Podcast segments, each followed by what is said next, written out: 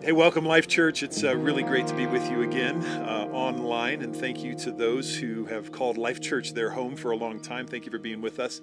And those who are new uh, to Life Church, thank you uh, for being with us during this uh, kind of unusual time. Thanks for joining us.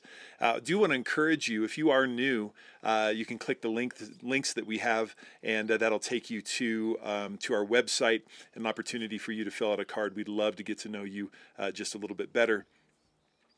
Uh, on this day, which is Memorial Day, we wanted to take a couple of moments here and acknowledge those who have loved ones who have uh, served in the service so faithfully and have given their lives.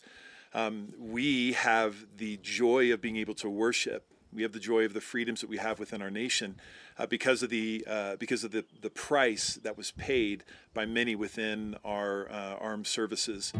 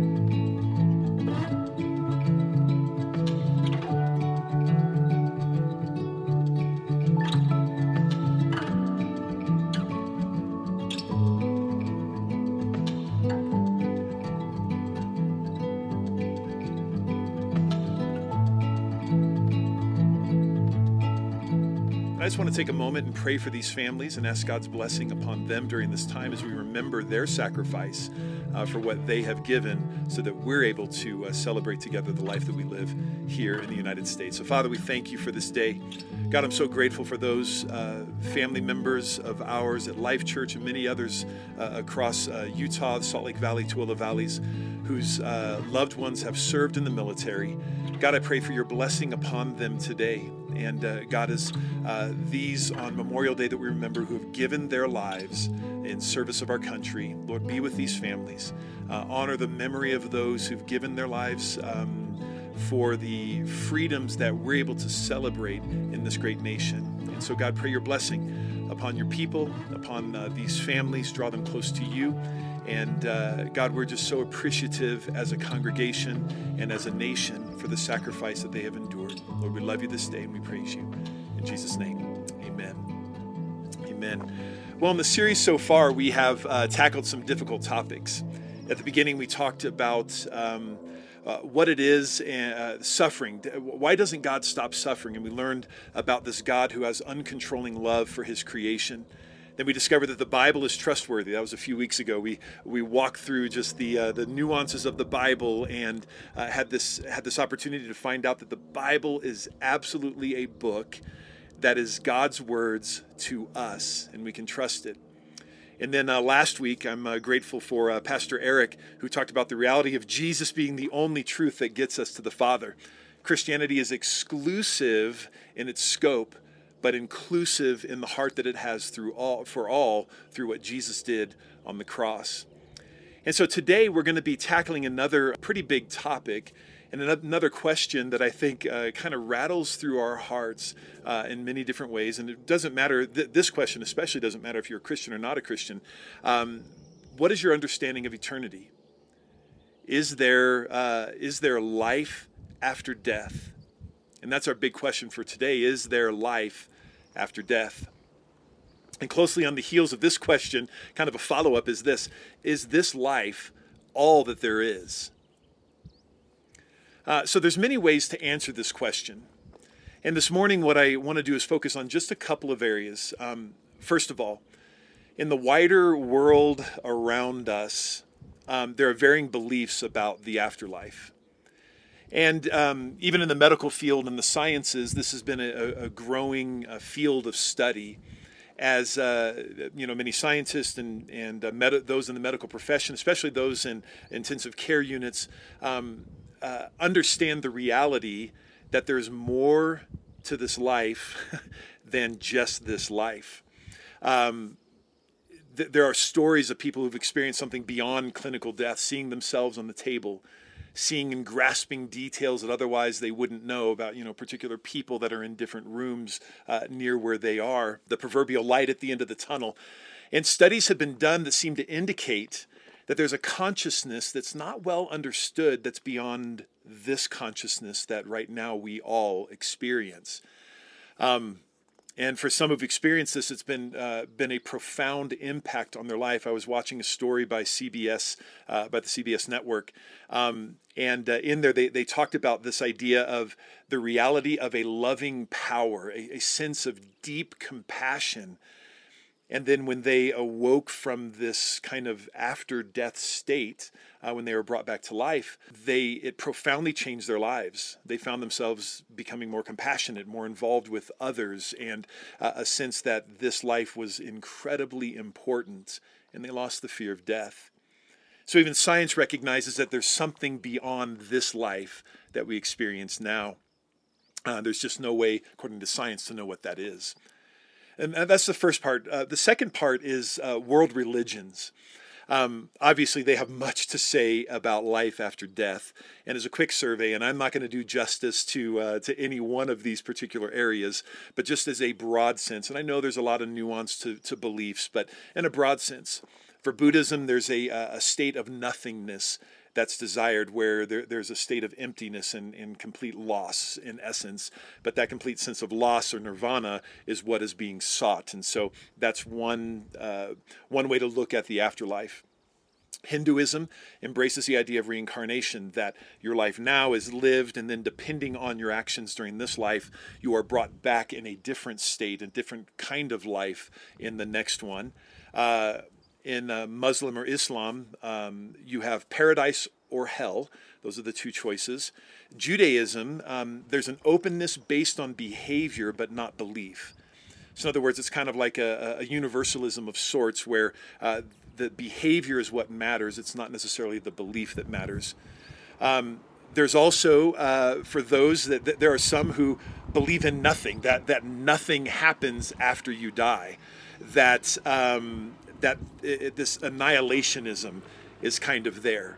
That once you die, that's it, that this life is all there is. Another idea is universalism that uh, everyone gets to the good place, everyone gets to heaven, everyone gets to experience that state of bliss. Um, and so it doesn't matter what you believe, doesn't matter how you live, that everyone eventually gets there. And then we have Christianity, and within Christianity, there is uh, there are a lot of nuances, a lot of different ways to look at um, how different uh, different uh, aspects of Christianity look at eternity. But broadly speaking, Orthodox Christianity embraces this idea of heaven or hell. That there are two choices. So the question that we can further ask in all of this is which view is the right view?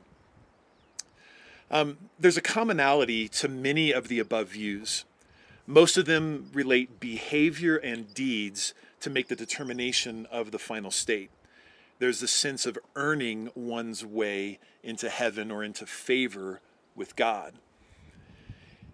Um, or, again, there's nothing at all uh, after, uh, after we die. But as we found out last week, Christianity is remarkably different. It's really not about what we do to earn our way to heaven, it's about what Jesus has done. Let me say that again. It's not really about what we uh, do to earn our way to heaven, it's about what Jesus has done for us. So think about this God, who exists in perfection and creates creation out of love, reveals himself through his own physical incarnation in the world that he created. And this is Jesus. He's providing the way to return to full relationship with him. Without going into too much here, God provides the way to experience Himself through faith, through belief. Does this negate our need to do works or to do? Uh, no, it doesn't, but it puts works in their proper place.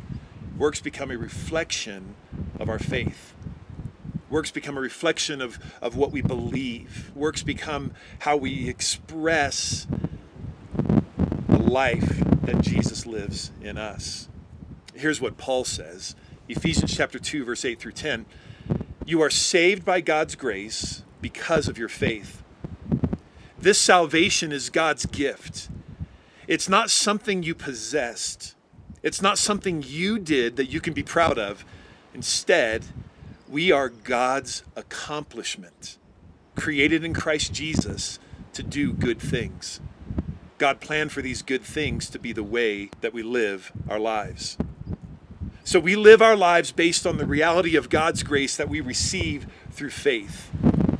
It's a gift.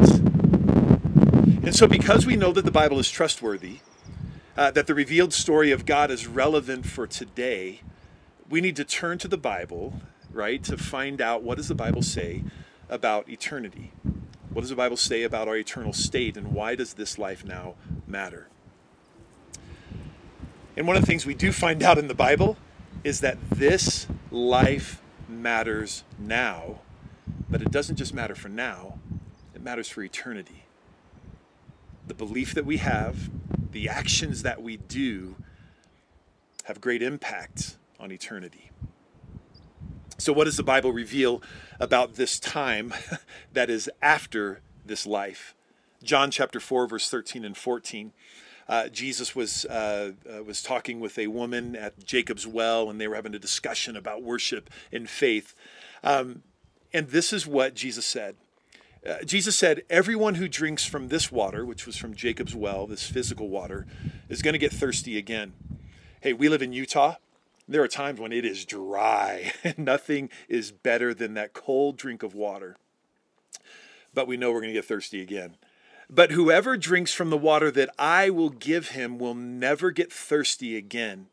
In fact, the water I will give him will become a well of water springing up in him for eternal life. So there's something about our engagement with Jesus and our belief in him that radically impacts our life and reveals that Jesus brings to us and, and puts within us eternal life. In John chapter 17 says this uh, Jesus spoke these things. He looked up to heaven and said, Father, the hour has come. Glorify your Son so that the Son may glorify you, since you gave him authority over all flesh, so that he may give eternal life to everyone you have given him. And this is eternal life, that they may know you, the only true God, and the one you have sent, Jesus Christ. So, eternal life is the sense of receiving sustenance from Jesus, something that is outside of ourselves that we desperately need within us, and that's life in Jesus. Another aspect of it is uh, true knowledge of who God is. And that knowledge of God is revealed through his Son, Jesus Christ. It's a knowledge that's applied. It's not just an acknowledgement of existence. We just, just don't acknowledge that God exists, uh, but we actually apply that knowledge of who God is, and it informs the way that we live our lives. To those who believe, eternal life is experienced after this one. And the guarantee that we have of this eternal life, of this life yet to come, is nothing less than the resurrection of Jesus Christ from the dead. At Easter time, we celebrated that resurrection, and um, this resurrection of Christ reveals to us something about the life that we can expect to live. A couple of things, real quick, and as we read through the Gospels, one of the things you'll find out that after the resurrection is that Jesus' body was physical he invited Thomas to, to touch the scars in his hands and in his side. And so there, there was a sense that his body was physical and could be touched. He ate food. It talks about him eating breakfast. It's actually a pretty funny scene in, uh, in the Gospels where they are just watching Jesus intently eat the breakfast. And it's like they're saying nothing, wondering if he's a ghost, but there he is eating food. He was recognized by his followers. He interacted and experienced life as well. And yet, he was not limited by the physical realities of this life. The Bible says that he disappeared from his disciples at a couple of different times. Another time, he appeared in a room and maybe walked right through a wall or right through a door. So, something about that physical reality is beyond what we experience today. And so, our resurrection and this eternal life that we have waiting for us is something very similar to and yet radically different than what we experience now. And then Jesus ascended visibly to heaven. Uh, but this ascension was not simply to leave the world and say, ha ha, good luck, everybody. But this ascension was to reveal something. John chapter 14, verse 1 says this. He's talking to his disciples. His disciples were uh, kind of in a fearful state. They knew things were changing. He says this He says, Don't be troubled. Trust in God. Trust also in me. My Father's house has room to spare. It's a big house, folks. If that weren't the case, would I have told you that I am going to prepare a place for you? When I go to prepare a place for you, I will return and take you to be with me so that where I am, you will be too. Folks, we have this incredible promise that Jesus is coming back for his own. And that the eternity that we can experience will be with Jesus for eternity. Then Jesus is speaking a place that is not here, but it is in the presence of the Father.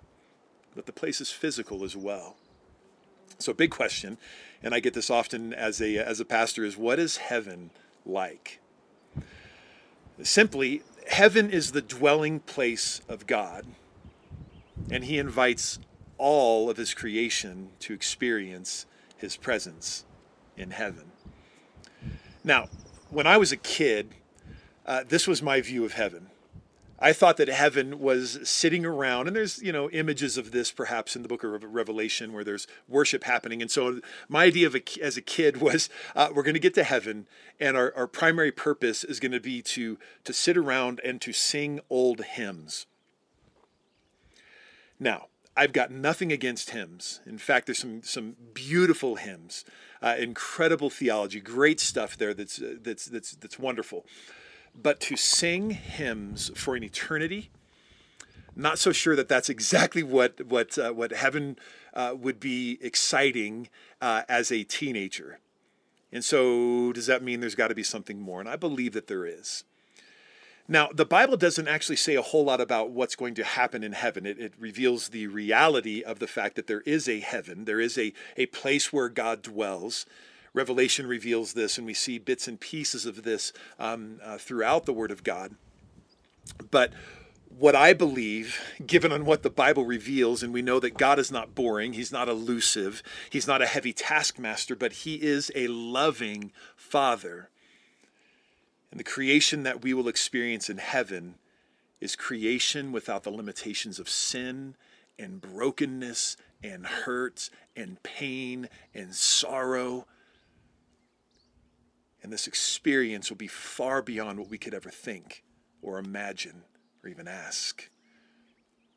The Bible kind of reveals in 1 Corinthians 13 that we will be uh, we will know and we will be known. So there's a sense that uh, there's an expansion of, of who we are and what we will know about. This is the God of love that we're talking about here. He will never disappoint.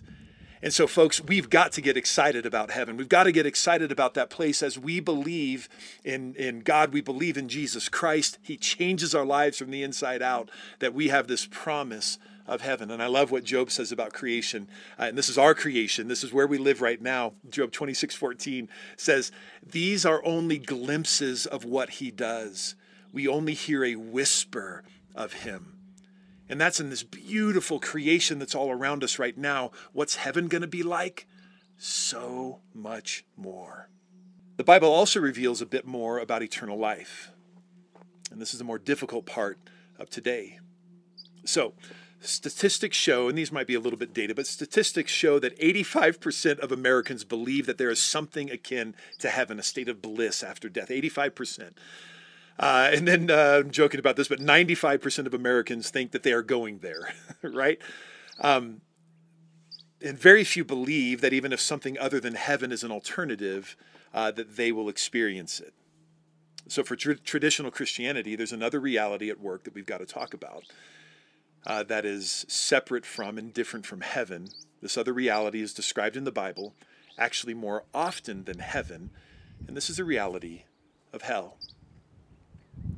So, if heaven is the place of the presence of God, hell by its nature would be the place without God.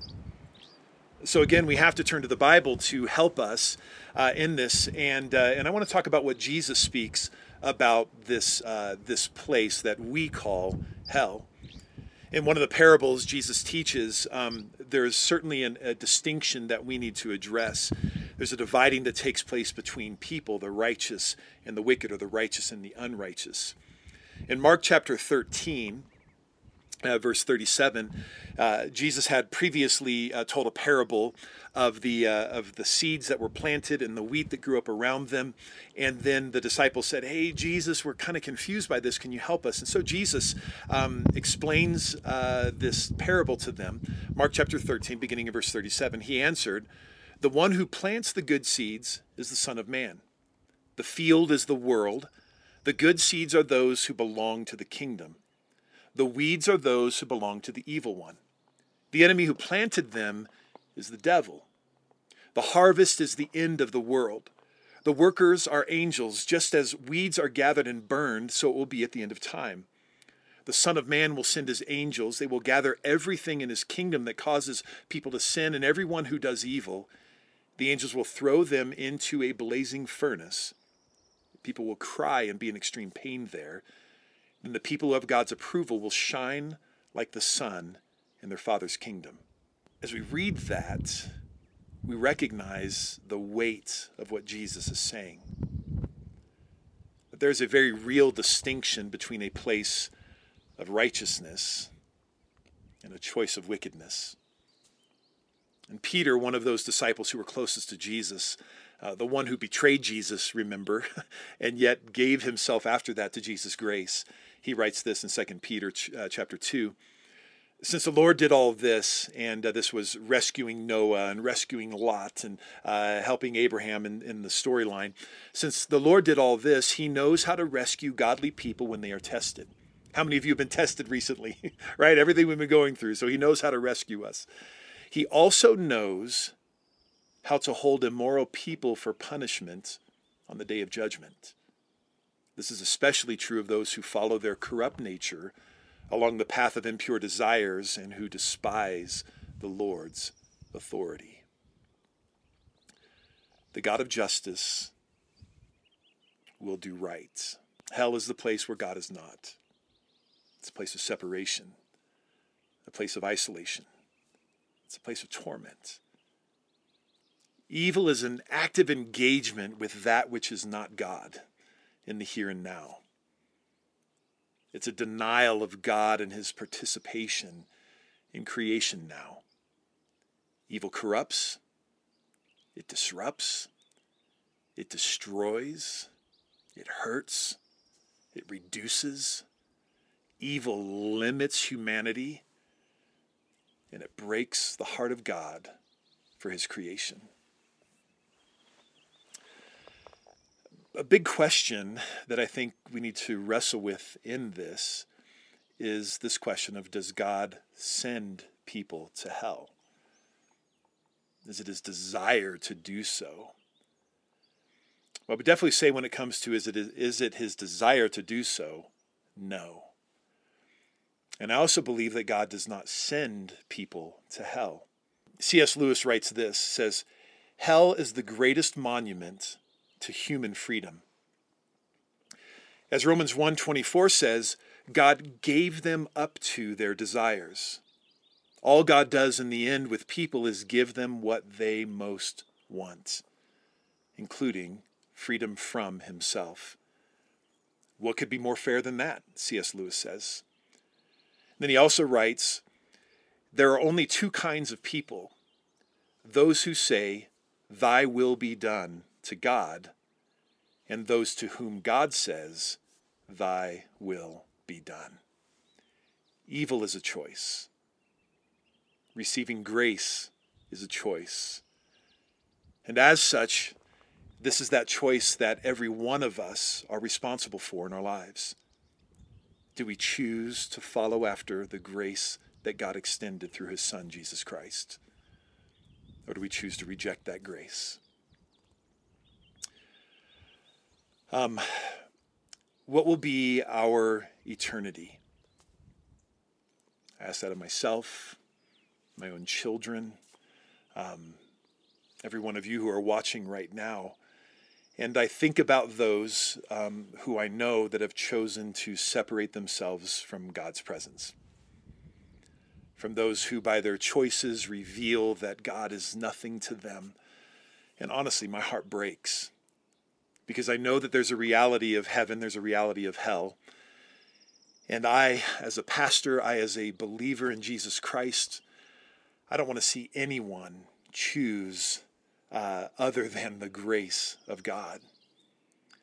And you might be watching right now and struggling with this, as, as I do. Nobody wants to uh, think about an eternity without God. Nobody wants to embrace that. Nobody wants to uh, think that that's a feel good moment.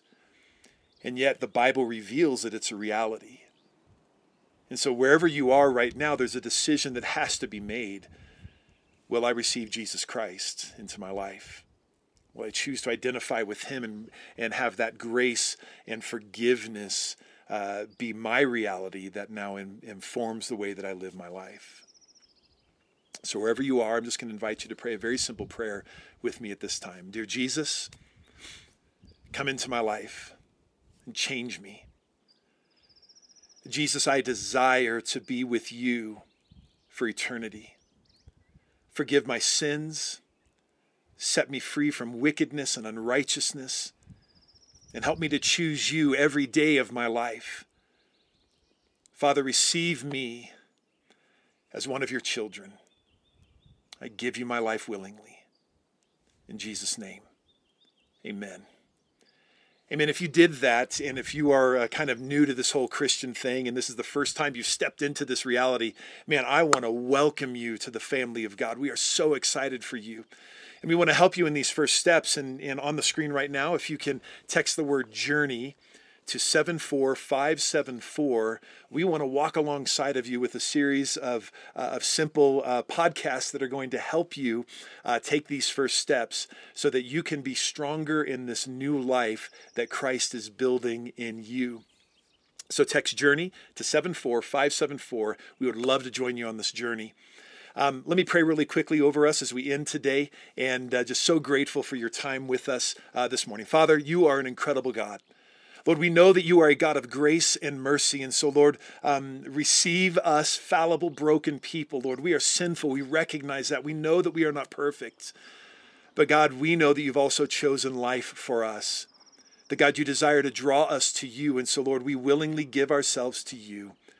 Lord, I pray a blessing upon your people. I ask, God, that you would show yourself to be faithful to them, Lord. Make your face shine upon them. God, lift your countenance toward them. And God, bring them peace and grace and wholeness and flourishing and healing. And God, we receive your mercy and your majesty today. Lord, we love you in Jesus' name. Amen. Now, I'm sure you might have questions about what you've heard today, and uh, I still have lots of questions, right?